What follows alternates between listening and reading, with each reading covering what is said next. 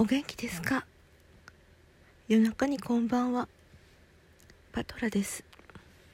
すごく眠いんですけど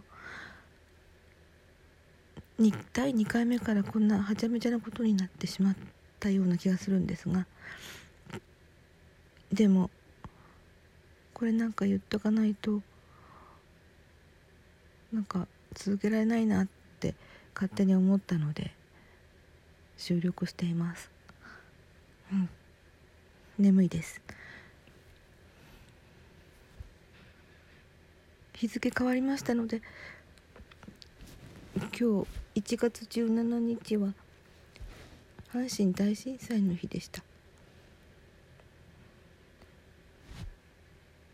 ある人が SNS の記事にしていたのを見て思い出したんですよね昨日。私の大学の同級生が結婚して神戸の中之島っていうとこでしたっけね。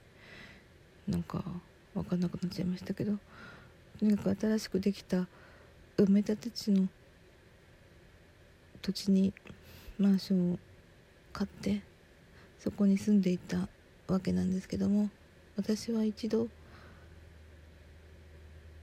子供がまだ1歳になったかならないぐらいの時に一度だけお宅にお邪魔したことがあります。とても人工的なその当時としてはこう未来的な感じのマンションがたくさん建っていました。そこがなんていう浸潤するっていうんでしょうかね。水がこのだんだんとこの上がってきてで建物もひびが入ってライフラインは止まり。翌日あたりから給水車が来てくれたそうなんですがそのお水をもらいに行くのにポリタンクのお水を持って自分の部屋に運ばなければいけない。それは彼女は確か13階だったんですけどエレベーターが止まっていたし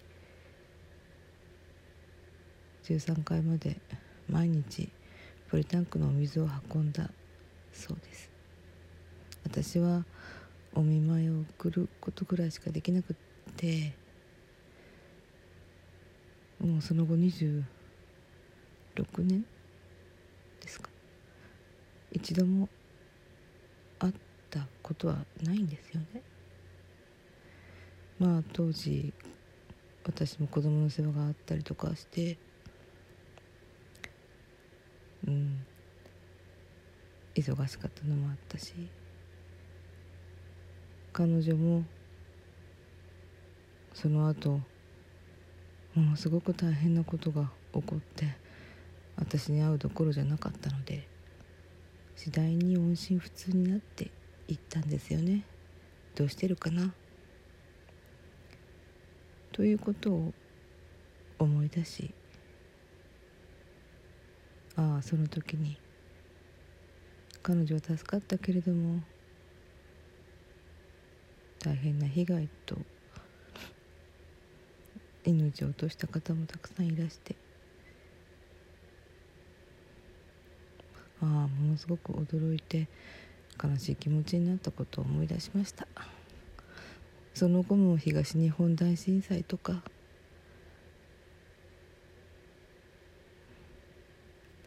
いろいろあったのにやはり身近な人が大変な目に遭ったその阪神大震災のことがやっぱり印象的です。まあ東日本大震災の時の何年か後にはボランティアにもちょっと行ったりしたこともありましたけどもうんそうその当時は私は京都に住んでいたので何で行ったのかな？神戸に。な JR を使って行ったのか。ちょっと忘れましたけど。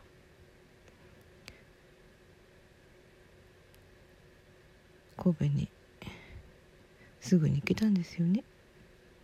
でも遠くに離れて私は北国在住になってしまったので飛行機を使わないと神戸の方には行けない。感じになりました。それでまた疎遠になってしまった感じですね。本当に。彼女は今元気にしてるかな？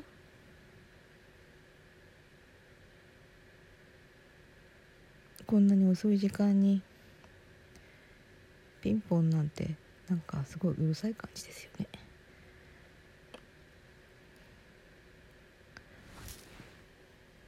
今日は本当に本当の合奏の日なのになんか今日ちょっと疲れて調子悪くなりそうです。うん。ということをお話しすることができたのでちょっとよかったなと思います。それでは失礼しました。おやすみなさいまた明日っていうか夜が明けたら。ではでは。